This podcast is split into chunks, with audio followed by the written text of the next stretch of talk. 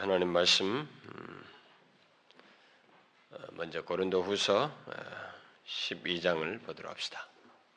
고린도후서 12장 9절 10절 9절 10절 다 같이 읽어봅시다. 시작.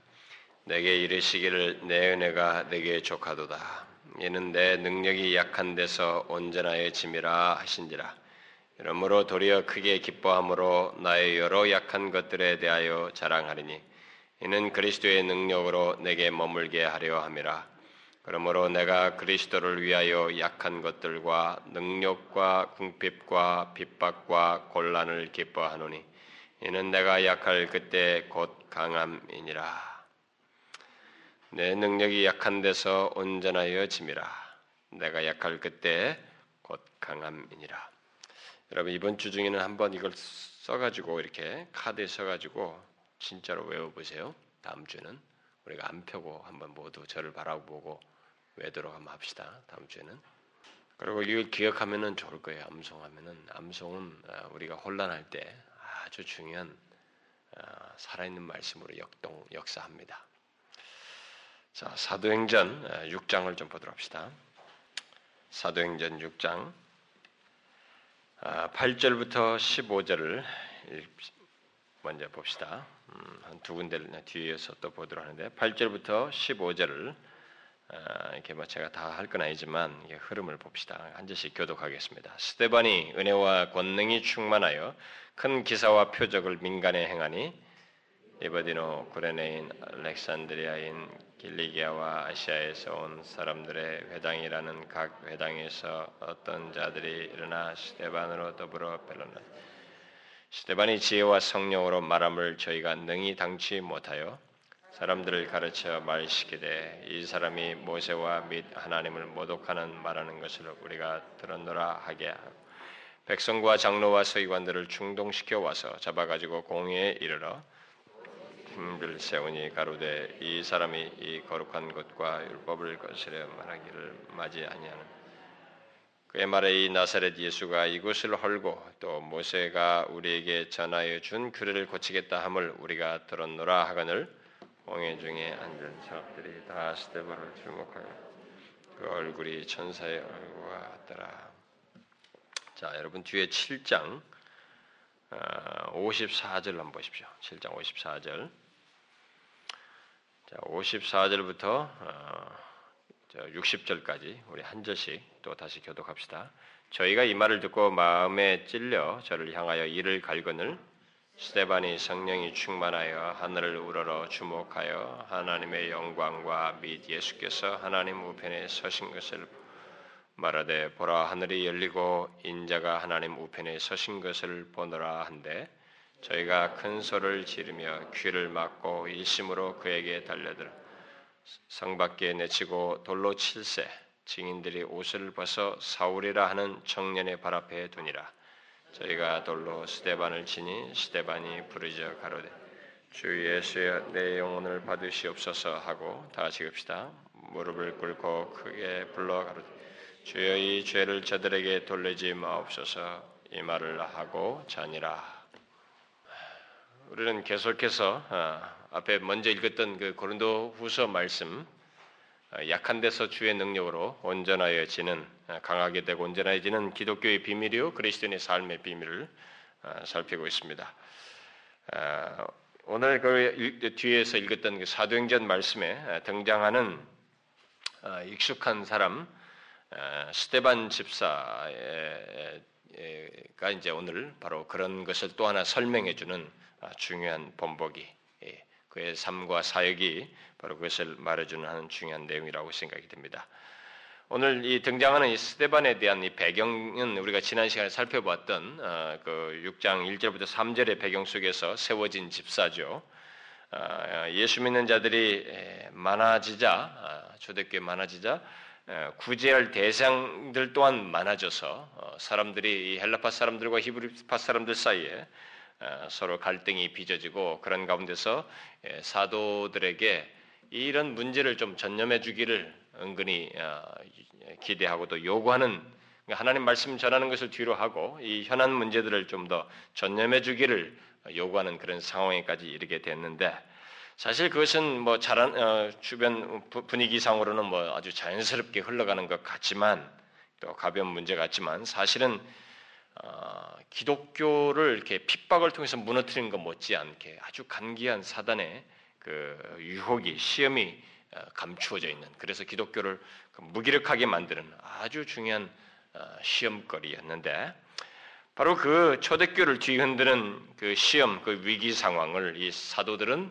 그걸 잘 분별하여서 어, 자신들이 하나님의 말씀을 전하는 것 어, 그것에 의해서 지금까지 초대교회가 세워졌는데 그것을 뒤로 하는 것은 있을 수 없다라고 말을 하면서 오히려 자기들은 어, 말씀 전하는 것과 기도하는 것에 전념할 테니까 이런 일들을 할 수 있는 사람들을 세우는 게 좋겠다고 이렇게 제안을 해서 성령과 지혜가 충만하여 칭찬 듣는 사람 일곱을 택하여서 그 일을 맡기도록 하는 그런 제, 아, 도적인 아, 직제를 이렇게 예, 참 성령이 감동되어서 한 것이겠죠.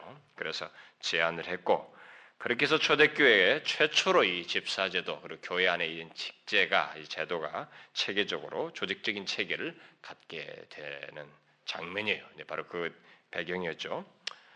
오늘 본문은 우리가 지금 읽었던 오늘 본문은 음, 바로 그런 음, 그렇게 해서 세워진 일곱 집사 중에 한 사람인 스데반의 삶과 사역 관련해서 어, 나온 내용입니다. 복음의 능력이 이 특별히 스데반 집사를 통해서 뭐 분명히 그 현안 문제들 돕는 구제하는 것들이라든 교회 이런 걸 돕는 일이었지만은 그렇다고 해서 꼭 그것만 하라는 건 아니거든요. 하나님께 성령께서 그 중에 스데반에게 이런 아, 충만하여서 이런 일도 하게 했던 것이죠. 아, 그래서 이 복음의 능력이 그를 통해서 드러나는 장면이 이제 오늘 읽은 내용 어, 부분에서 6장과 어, 7장에서 보게 돼요. 특별히 어, 약한 데서 주의 능력으로 강하게 되고 능하게 온전해지는 그런 경험을 그의 경험을 잘 보게 됩니다.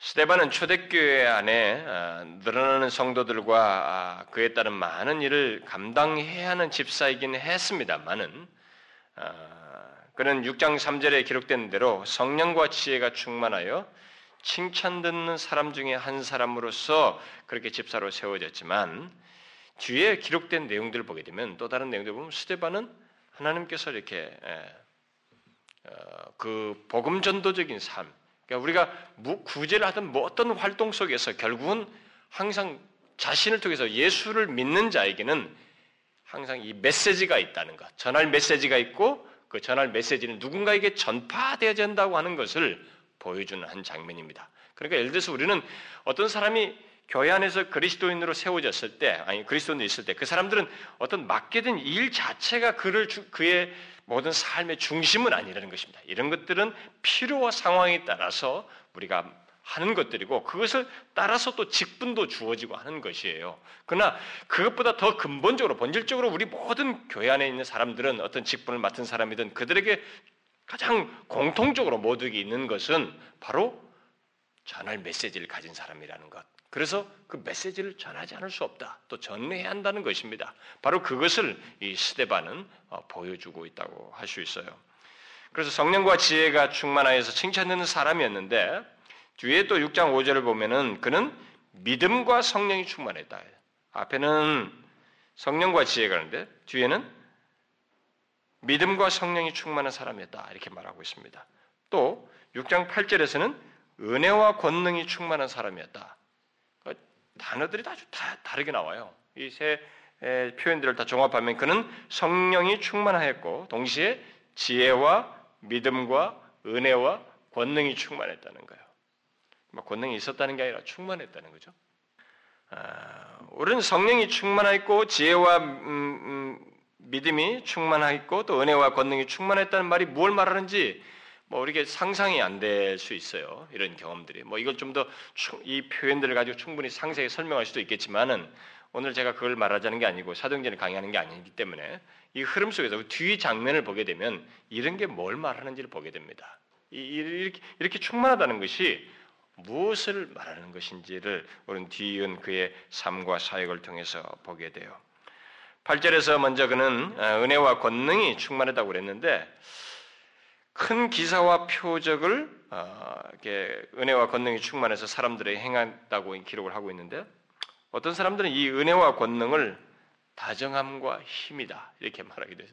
다정함과 힘이 스테반 안에 결합되어서 보여졌다 이렇게 말하기도 해요. 또 어떤 사람은 그리스도를 닮은 인자한 성품과 큰 기사와 교적을, 표적을 행하는 이런 권능을 동시에 이 사람 안에서 가졌다. 그러니까 여러분 보세요. 아, 이 사람에게 아, 그 은혜가 있었다는 것은 그리스도를 닮은 그런 인자한 성품과 아, 그 다정함이 있었다는 거예요. 그러면서도 사람들에게 살리는 그런 큰 기사와 표적을 행하는 권능 또한 이 사람에게 있었다는 거예요. 그런데 흥미로운 사실은 그렇게 그리스도를 닮은 인자한 성품과 권능을 나타내서 사람들을 살리는 일을 이 사람이 지금 하고 했는데 그런 선한 행함에도 불구하고 사람들이 이 뒤에 우리가 지금 오늘 읽었던 것처럼 시대반을 싫어합니다. 대적해요. 구절을 보게 되면 어, 여러 지역이 언급되어 있습니다만 그것은 아마도 여러 지역에서 온 유대인들 곧 외국에서 노예 생활을 하다가 자유인이 되어 가지고 예루살렘에 와서 살고 있는 유대인들이라고 봐져요. 아, 이들이 시대반의 이런 모든 그 행적과 함께 변론하면서 결국 어, 대적을 하는 장면을 보게 됩니다. 스데반의 인품이나 아, 그가 행한 그 기사와 표적 자체 때문에 대적하는 건 아닙니다. 우리가 잘 보면은 아, 스데반의 이런 그 은혜가 드러나는 그런 인자한 성품이라든가 그 사람들에게 행한 어떤 기사와 표적 그 자체 때문에 대적하는 것은 아니에요. 오히려 그 모든 것을 통해서 아, 그가 전한 복음 때문에 이 모든 일이 벌어지고 있다고 하는 것을 보게 됩니다. 뒤에 가서 뒷부분까지 읽은 것은 제가 그것을 말하기 위한 겁니다. 바로 그가 전한 메시지 때문에 스데반이 결국 사람들로부터 대적을 받고 어, 핍박을 받는 것을 보게 됩니다. 그 9절 하반절과 그 어, 뒤에 11절 이하의 내용 그리고 7장 54절 이하가 바로 그런 것을 잘 말해줍니다. 자, 우리는 이미 앞에서 사도들이 전한 메시지에 대한 사람들의 반응이 어떠했는지를 보았습니다. 충분히 많이 보았죠. 그 앞에 4장 그 1절과 2절에서도 사도들이 복음을 전할 때, 곧 예수를 전할 때, 제사장들과 성전 맡은 자들과 사두개인들이 싫어했습니다. 아, 견디지 못했죠. 또 4장 16절 이하에서도 사도들이 공의 앞에서 또다시 네, 그들을 세웠을 때 예수 그리스도를 증거하자 사람들이 그 둘러선 그 사람들이 이 사람들을 어떻게 이 사람들을 어떻게 할 거라고 하면서 그들을 위협하며 예수 그리스도의 이름을 다시는 말하지 말라 이렇게 당부하고 또 놔주는 그런 장면이 있었죠. 또 5장 33절 이하에서도 아, 사도들의 증거를 듣고 둘러선 사내들인 공회원들이 크게 노하면서 이들을 없이 하자고 아, 하는 그런 제안을 하는 모습을 보게 됩니다. 이런 모든 반응들은 다 무엇에 대한 반응인가라는 거예요. 왜 지금 앞에 사도들도 그렇고 지금 여기 스테반도 그렇고 사람들이 뒤에 우리 스테반 뒤에 끝까지 읽었을 때 다 못 잡아 죽여서 안달이었어요. 사람들이 적대적이었습니다. 왜 그렇게 사도들과 이들의 스테반에 대해서 사람들이 이렇게 적대적일까? 무엇에 대한 반응인가? 그것은 바로 메시지 때문입니다. 그들이 전한 이 메시지 때문에. 오늘 본문 9절 이하에서 사람들이 스데반으로 더불어 변론하고 백성과 장로와 서기관들을 충동시켜 와서 스데반을 잡아가지고 공에 세운 다음에 거짓 증인까지 세워서 거짓말을 하게 하는 것. 이 모든 것도 스데반이 전한 메시지에 대한 사람들의 반응이에요. 그리고 뒤에 7장 54절 이하에서도 보면 사람들이 이를 갈입니다. 또 큰 소리를 지르며 귀를 막고 일심으로 스테반에게 달려들어요. 그리고 마침내 성 밖에 내치고 돌로 쳐서 죽입니다. 이게 왜요? 왜 이렇게 극단적인 행동까지 합니까? 사람에게? 그것은 메시지 때문이에요. 좀 이상하지 않습니까, 여러분? 예수 그리스도를 말하는데 사람들이 이렇게 극단적인 행동을 반응을 보인다는 것 정말 이상하지 않아요? 왜 사람들이 예수를 말하는데 예수 그리스도 안에 있는 구원의 메시지를 말하는데 왜 이렇게 반발이 거세며 극단적인 행동을 할까? 왜 이렇게 적대적이고 반대적일까? 그 이유를 다양하게 말할 수 있지만 어, 저는 두 가지를 이 시간에 다시 이렇게 어, 상기시키고 싶습니다. 이미 우리 앞부분에서도 간간히 언급했던 것이죠. 가장 쉽게 생각할 수 있는 것은 두 가지예요. 하나는 어, 사단이 그들을 결박하고 있고 지배하고 있기 때문에 그렇습니다. 실제로 예수님께서 사람들을 구원하는 것과 관련해서 다음과 같은 비유적인 표현을 하셨죠. 사람이 먼저 강한 자를 결박하지 않고야 어떻게 그 강한 자의 집에 들어가서 그 세간을 득탈하겠느냐? 결박한 후에야 그 집을 득탈하지 않겠는가? 이렇게 말씀하셨습니다. 아, 그러니까 주님은 어, 흑암의 권세 아래 있는 어떤 사람을 그 사단의 권세 아래 있는 강한 자는 지금 사단을 얘기하는 겁니다. 마귀를 얘기하는 거죠. 그러니까 흑암의 권세 아래 있는 어떤 사람을 구원하는 것은 마치 그 강한 자가 자기 집에 결박하고 있는 그 사람들을 구출해내기 위해서는 먼저 그 강한 자를 결박한 다음에 거기 속한 자들을 빼낼 수 있지 않겠는가?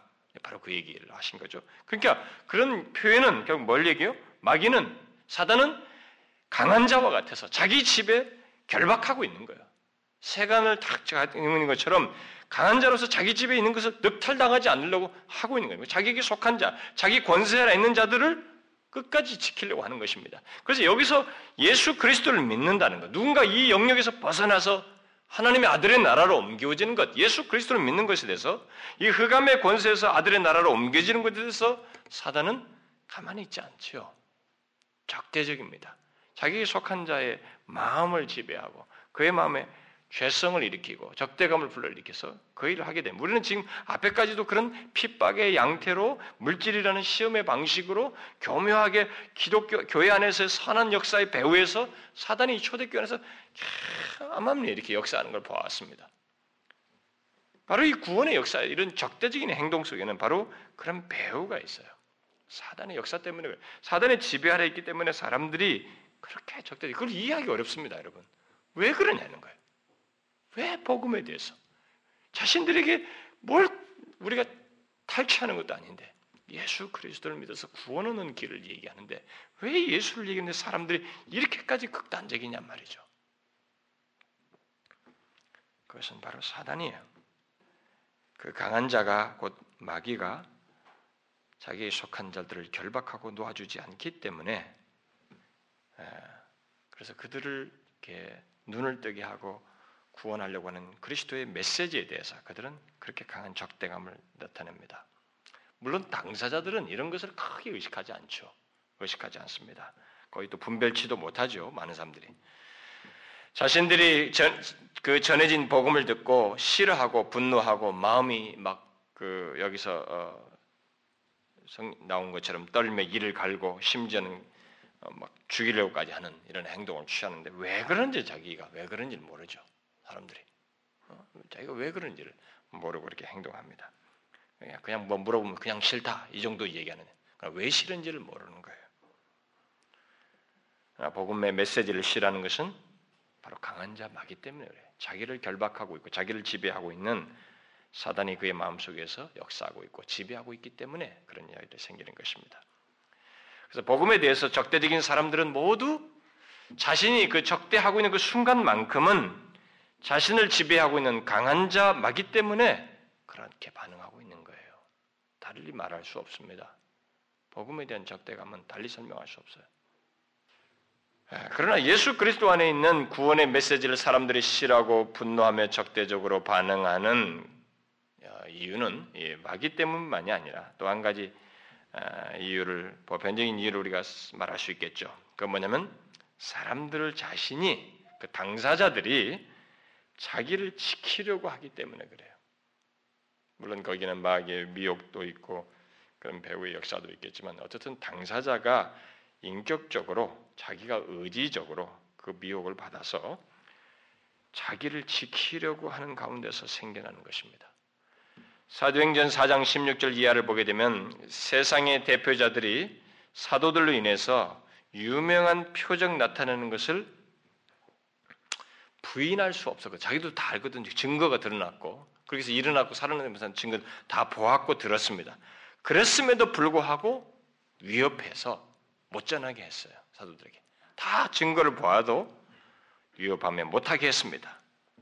왜요? 자기 자신들을 지키기 위해서요. 자신들의 위치, 자신들의 신념과 지식, 자신들의 가르침, 현재 자신들이 누리고 있는 삶의 방식, 자기의 권세와 현재의 누림 등 이 모든 것이 위협당하고 있었기 때문에 그것을 상실하고 싶지 않아서 자기를 지키기 위해서 그렇게 한 것입니다. 5장 17절에서도 대제장들과 사두개파 사람들이 다 마음이 시기가 가득하여서 사도들을 잡아 가둔 것을 보게 되는데 왜 사도들에 대해서 다 증거 같은 걸 보는데 왜 잡아서 가둡니까? 사두개파 사람들이 특별히 거론된 것은 그들이 믿는 것과 가르쳐온 것을 사도들이 뒤엎었거든요.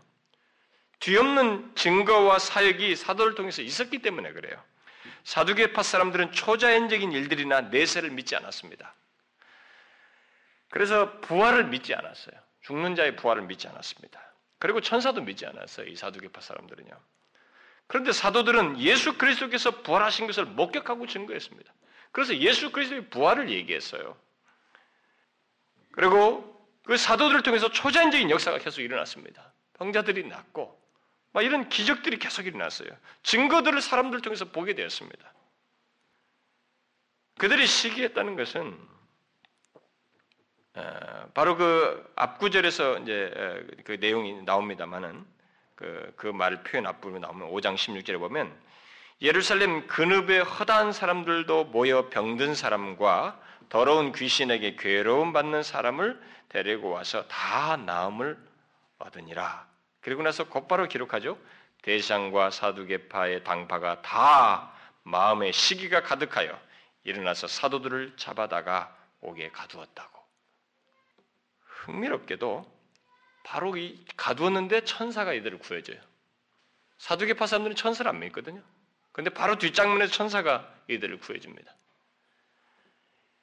자, 이렇게 사실이 드러났으면 자신들이 초자연적인 역사를 믿지 않는데 초자연 역사가 일어났고 부활을 증거하고 부활을 목격한 자의 증거들이 한둘이 아니라 그렇게 있고 또 천사들을 통해서 분명히 옥은 갇혀 있는데 자기들이 살아나서 아침에 성전에서 증거하고 있고 이런 장면들이 있으면 아, 이걸 인정을 하고 이 놀라운 역사가 어떻게 됐는지 좀 알고자 하는 것이 바람직하지 않겠어요? 그게 양심적이고 또 어떤 면에서 긍정적인 반응이잖아요. 그럴 수도 있어야 되지 않겠어요? 그러나 그들은 그렇게 하지 않았습니다. 오히려 자기들을 지키기 위해서 사도들의 메시지와 모든 그들의 사역에 대해서 적대적인 태도로 고집했어요. 이들은 이미 예수께서 부활하셨을 때부터 그랬습니다.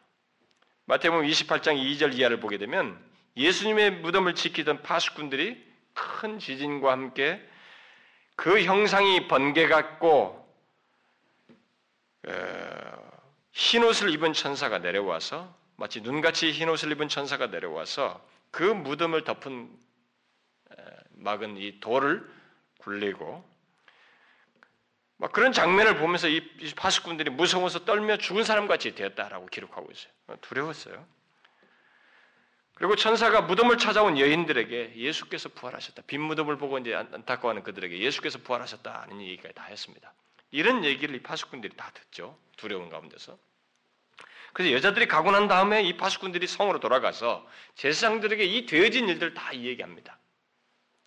그러자 제사장들이 장로들과 함께 모여서 의논하고 그 군병들에게 돈을 많이 주며 이렇게 말했어요. 기록하기를 너희는 말하기를 그의 제자들이 밤에 와서 우리가 잘 때 그를 도적질하여 갔다 하라.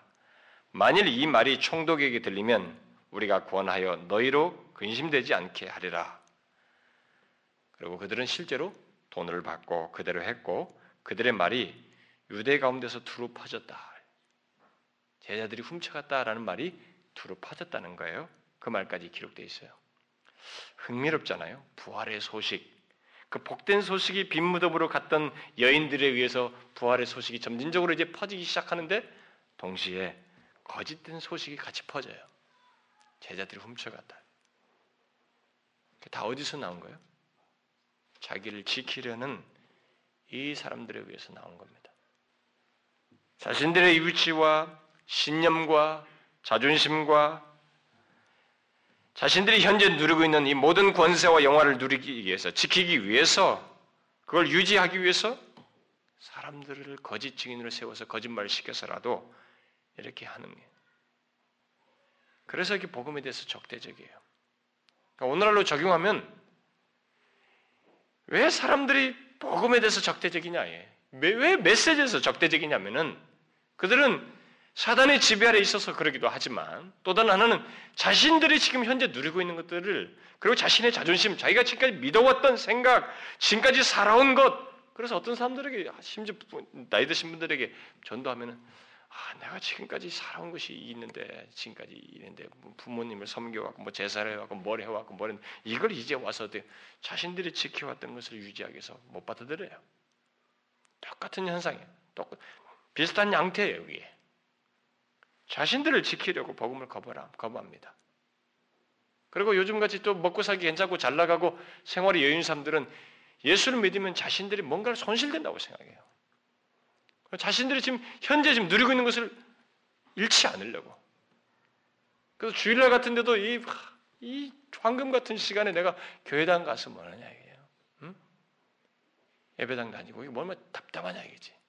골프 치고 뭐 하고 드라이브 하고 어디 한번 애들이랑 같이 놀러 다니고 그게 더 환상적인 그림처럼 돼요. 자기를 지키려고 하는 현재 누리는 것 이것을 지키려고 복음을 거절해요. 그래서 갈수록 더해질 겁니다. 우리나라가 형편이 나아지면 갈수록 더해지겠죠. 이게 복음을 거부하는 사람들의 흔한 이유예요. 아주 기본적인 이유. 두 가지 이유입니다. 이 두 가지 이유 때문에 사람들이 복음의 메시지에 대해서 싫은 감정과 적대적인 태도를 드러냅니다. 설사 스데반 집사처럼 인자한 성품과 태도를 보고 그가 드러내는 어떤 각종 선한 사역과 놀라운 표적과 기사를 보아도 그것까지는 좋은데 일단 그로부터 복음의 메시지를 들으면 사람들은 정색을 해요. 달라져 버립니다. 만일 우리들이 그저 입을 딱 다물고 자선을 베풀고 우리들의 인자한 성품을 드러내며 놀라운 표적과 역사들을 드러내면은 이 세상 사람들은 우리에게 대해서 전혀 적대적이지 않을 거예요. 호의적일 겁니다. 자선을 행하며 성인처럼 사는 것을 칭송하듯이 칭송할 거예요. 또 길거리에서나 TV에서 마술을 행하는 사람들처럼 우리들이 행하는 어떤 놀라운 역사를 보게 되면 그걸 놀라워하고 환호할 것입니다. 야, 이런 일이 있는가? 라고 그냥 하고 말 거예요. 그러나 우리들이 입을 열어서 예수 그리스도를 말하면 설사 우리들이 아무리 선행을 행하고 우리들이 놀라운 역사를 행하고 그런 일이 있다고 할지라도 또 인자한 성품으로 그들이 다가가도 사람들의 마음은 돌변하게 돼요. 거부감을 일으키는 것입니다. 표정이 바뀌고 싫어하게 되고 분노하고 마침내는 노골적으로 적대하게 될 것입니다. 이런 사실은 우리들이 인자한 성품을 드러내며 선행을 행하고 사람을 다양하게 돕는 것만으로 구원의 역사가 일어나지 않는다는 것을 말해주기도 합니다.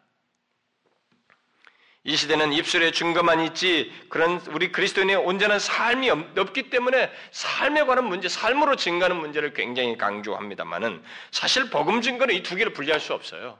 볼수 없습니다. 인자한 성품을 드러내든 선행을 행하든 기사의 표적을 행하든 그것을 끝나면 안 됩니다. 이 모든 것은 도구요 시작이며 그것을 통해서 마침내 예수 그리스도가 사도들처럼 스테반 집사처럼 증거돼야 되는 거예요. 증거돼야만 하는 것입니다. 복음의 메시지가 말해져야만 합니다. 사도들과 이 스테반 집사는 끊임없이 핍박을 받고 옥에 갇히고 재판정에 섰을 때도 그러했습니다. 그것이 그들로 하여금 어렵게 했어요. 그들이 뭐 표적을 행하면 무슨 문제겠어요? 남들에게 선행을 가만 입당 붙이고 있으면. 그래서 우리는 음, 음, 이 시대가 자꾸 후자만 강조하는 성, 흘러가는데 삶만을 강조하는데 그렇지 않아요. 우리의 모든 삶은 궁극적으로 예수를 말하기 위한 것이 합니다. 인자한 성품도 예수를 말하기 위한 것이에요. 물론 지혜롭게 시간을 들이고 이런 것이 있겠지만은 궁극적으로 예수 그리스도 복음의 메시지가 전파되지 않으면 사람은 구원의 역사가 일어나지 않아요. 초대교회는 바로 그렇게 증거된 것을 통해서 이런 역사가 일어났습니다. 그런데 이 사도들과 스테반 집사는 그런 경험들을 하는 가운데서 끝없이 복음의 메시지를 전했어요. 반대가 있었지만 또 핍박도 당했지만 끝없이 예수 그리스도를 복음의 메시지를 전했습니다. 그런데 그런 경험 속에서 이 사람들이 두 가지 사실을 이제 보고 경험하게 됩니다. 우리가 말하려고 하는 것은 바로 이 두 가지예요. 또 하나는 그렇게 그리스도를 위하여 약함으로써 고난 받음에도 불구하고 기꺼이 그리스도를 위하여 증거하는 그 삶을 통해서 그들은 주님의 능력이 자신 안에서 역사하는 것을 경험했습니다. 이것이 한 가지가 있었고 또 다른 하나는 그들의 증거를 통해서 주께서 구원할 자를 구원하는 그런 모습이 아, 있게 되었습니다. 복음을 전함으로써 그리스도를 위하여 약할 때 우리들은 이 두 가지 경험을 똑같이 하게 될 것입니다. 똑같이 보게 될 거예요. 따라서 우리들이 사도들과 스테반 집사처럼 어, 사람들이 싫어하며 거부한다 할지라도 그 가운데서 역사하실 하나님의 능력을 믿고 기꺼이 복음의 메시지를 전함으로써 그리스도를 위하여 약하고자 해야 됩니다. 피하지 말아야 돼요. 이 두 가지의 결과 경험이 있기 위해서 그게 그리스도인의 삶이거든요. 그리스도를 위하여 약하고자 해야 됩니다. 우리는 사람들의 시기와 무시와 굴욕과 적대감과 여러 가지 곤란과 약함과 핍박 당하는 것을 그런 면에서 두려워하지 말아야 돼요. 왜냐하면 우리에게 두 가지 경험이 있거든요. 두 가지 사실 시대반에게 있었던 것 같이 사도들에게 있었던 것 같이 두 가지가 우리에게 있기 때문에 그렇습니다. 그리스도를 전함으로써 그리스도를 위하여 그처럼 약하게 될 때 우리들이 주님의 능력으로 강하게 되고 온전하게 되기 때문에 그렇습니다. 제가 지난번에도 얘기했다시피 우리가 그리스도를 위하여 약할 때 강함을 경험하게 돼요. 만일 그리스도를 위해 약하지 않고 피하게 되면 주의 능력이 우리 안에서 역사하는 것을 경험하지 못합니다. 그래서 바울이 뭐라고 그랬어요? 아까 읽은 고린도서에서 그리스도의 능력이 자기에게 머물도록 하기 위해서 기꺼이 약하고자 한다. 그걸 기쁘게 생각한다 그러죠. 그것이 있어야 되는 것입니다. 여기 스테반 집사를 보게 되면 이 또한 사도들처럼 그리스도를 위하여 약함으로써 주님의 능력으로 강하고 온전해지는 그런 경험을 하고 있는 것을 보게 돼요. 그는 마른 사람들과의 변론에서 성령과 지혜로 말함으로써 사람들을 압도했습니다. 10절에 스테반의 지혜와 성령으로 말함을 사람들이 어떻게 해요? 능히 당시 못했다는 거예요. 수많은 사람들이에요, 각 지역에서 온 사람들이에요. 근데 이 모든 사람들이 스테반의 지혜와 성령으로 말하는 것을 감당치 못했습니다. 이기지 못했어요.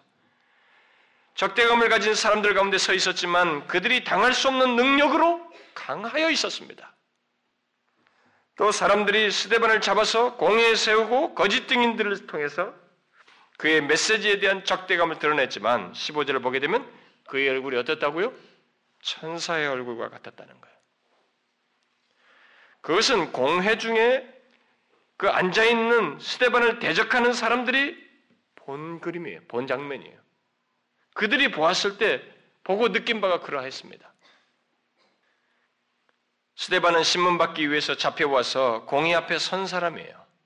그러면 수심이 가득 차고 위축되고 특별히 거짓 증인들로 모함을 받고 있으니까 분노에 차고 그렇지 않겠어요?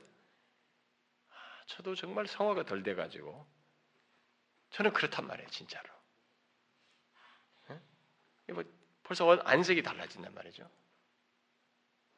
내가 공격당하고 위축되고 뭐 뭐 하면은 거짓 모함을 당하고 이렇게 뜬다든가 아닌 것이 그렇다 하는 데는 못 견다는 제 모습이 있단 말이에요.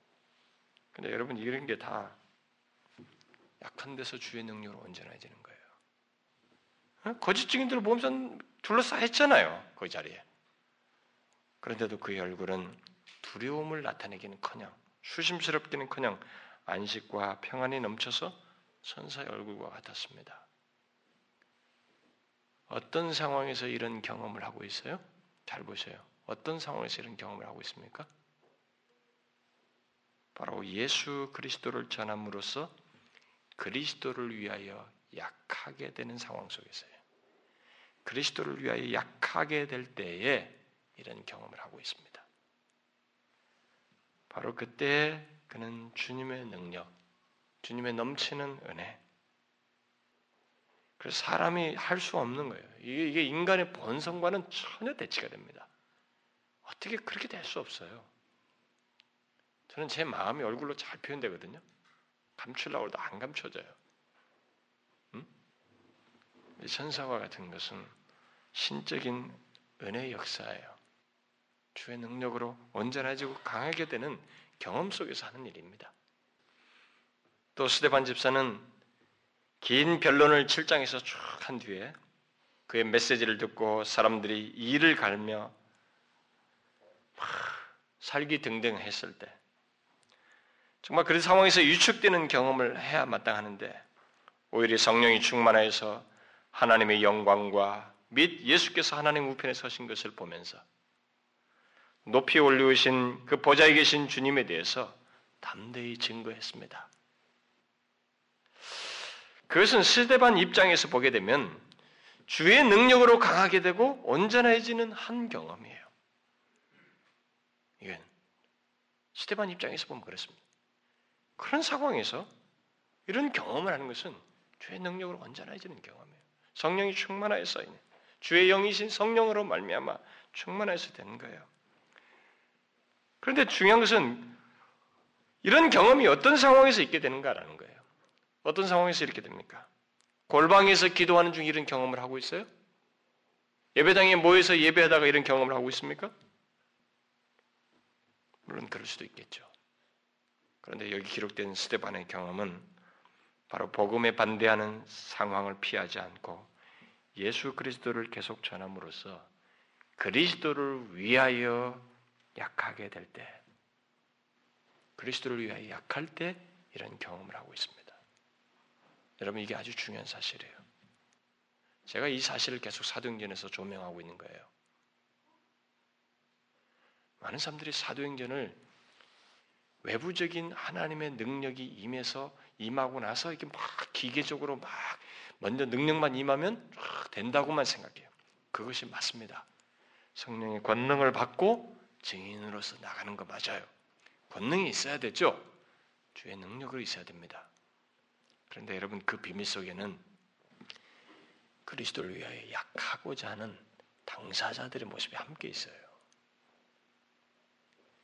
그 능력은 그런 가운데서 더 풍성하게 드러나는 것입니다. 스테반 집사는 약할 때 주의 능력으로 강하고 온전해지는 경험을 바로 아, 이런 상황 속에서 강력하게 드러나고 있는 것입니다. 그는 결국 순교를 당하게 되었지만 그 가운데서도 자기 영혼을 주님께 부탁하며 자기를 돌로 치는 자들을 위해서 기도하는 강함을 드러냈습니다.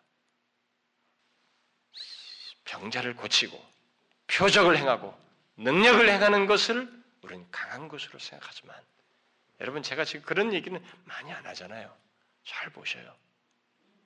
담대한 자리, 어, 두려워할 자리에서 담대한 당사자들 안에서 그 인격체 안에서 역사는 주의 능력으로 온전해지고 강해지는 이 놀라운 비밀이에요. 돌로 치는 자들 향해서 주여 이 죄를 저들에게 돌리지 마옵소서라고 주님께 기도했어요. 돌로 맞아 죽어가고 있는 장면이에요. 여러분 이게 얼마나 강한 거예요?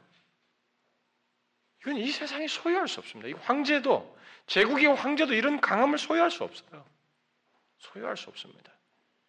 이건 오직 그리스도를 위하여 약할 때 주의 능력이 그에게 머물러서 드러나는 거예요. 주의 능력으로 강하게 되는 것입니다. 많은 사람들이 주의 능력 경험하고 싶고 하나님의 능력이 자신의 삶 속에서 드러나기를 원하지만 주의 능력이 드러나는 바로 이 길을 몰라요. 어떤 상황에서도 그리스도를 위하여 기꺼이 약하고자 하는 곤란과 핍박과 어려움 속에서 처하면서도 그렇게 약하고자 할 때에 경험된다고 하는 것을 몰라요. 스테반의 경험은 우리들이 그리스도를 위하여 약할 때 경험하는 것입니다. 그리고 스테반 같은 이 삶의 증거는 하나님께서 구원할 자를 구원하는 통로요 도구가 되기도 하죠.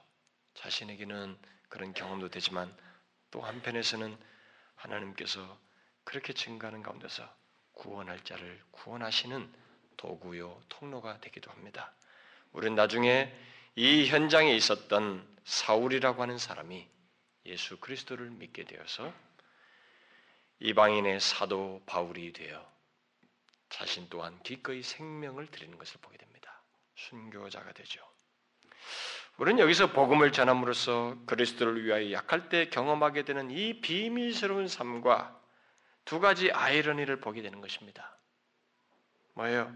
하나는 반대 속에서 우리들이 주의 능력으로 강하게 되는 것이고 반대가 있는데 거기서 우리는 주의 능력으로 강하게 되는 경험을 한다.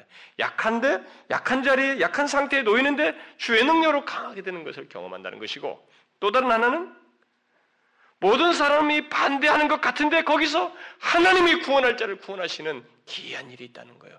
특별히 그들의 가장 적대적인 가장 강력한 적대자인 사울 같은 사람이 예수를 믿게 된다는 장면 도저히 믿겨지지 않는 이런 아이러니가 있다는 것입니다.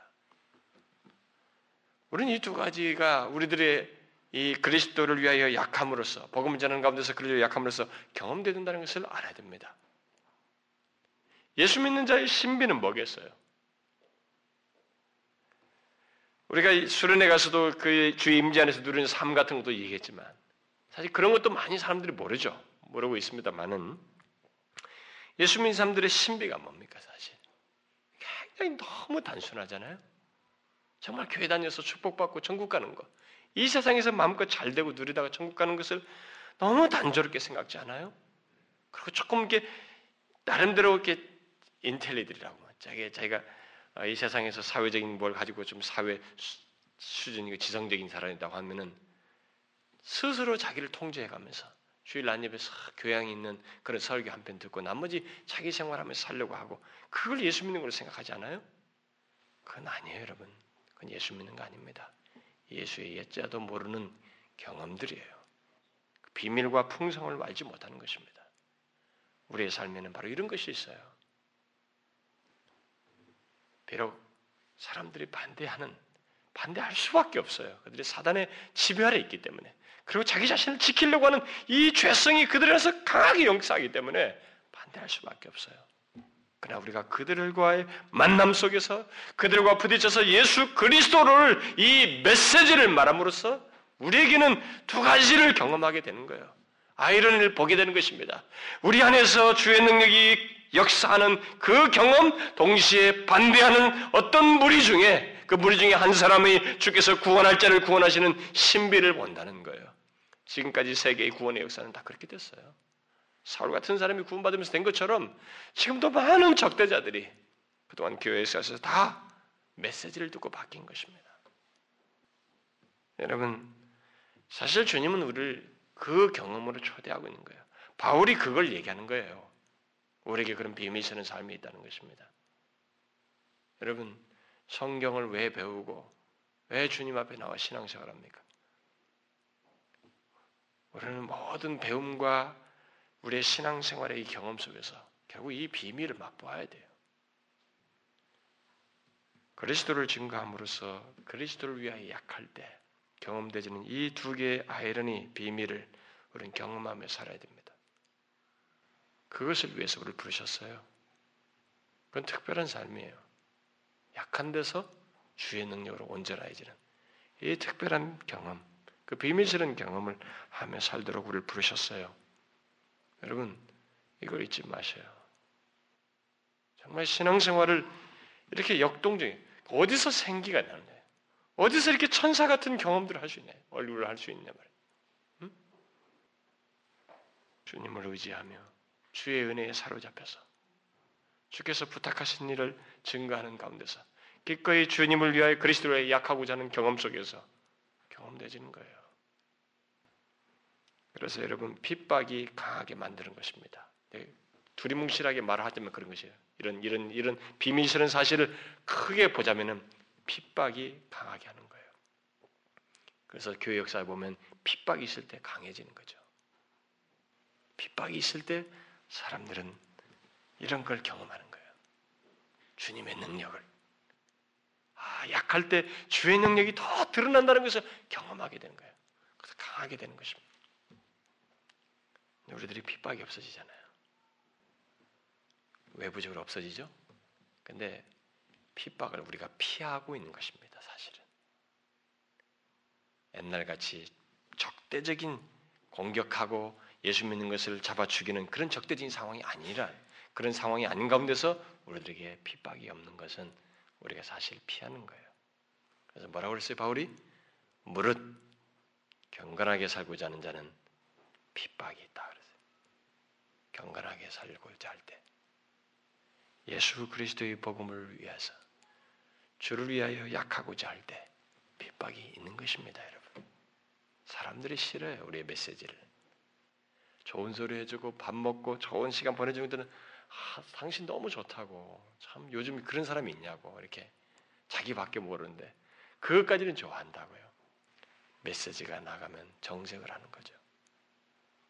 근데 그 경험 속에서 우리가 이 두 개를 경험하는 거예요. 그걸 피하면 이 두 개의 경험이 이 비밀이 경험되지 않는 것입니다. 무슨 말인지 아시겠어요? 여러분 이걸 믿으셔야 됩니다. 이게 그리스도인의 비밀스러운 삶이에요. 기독교의 신비입니다. 이것이 우리의 강함이에요.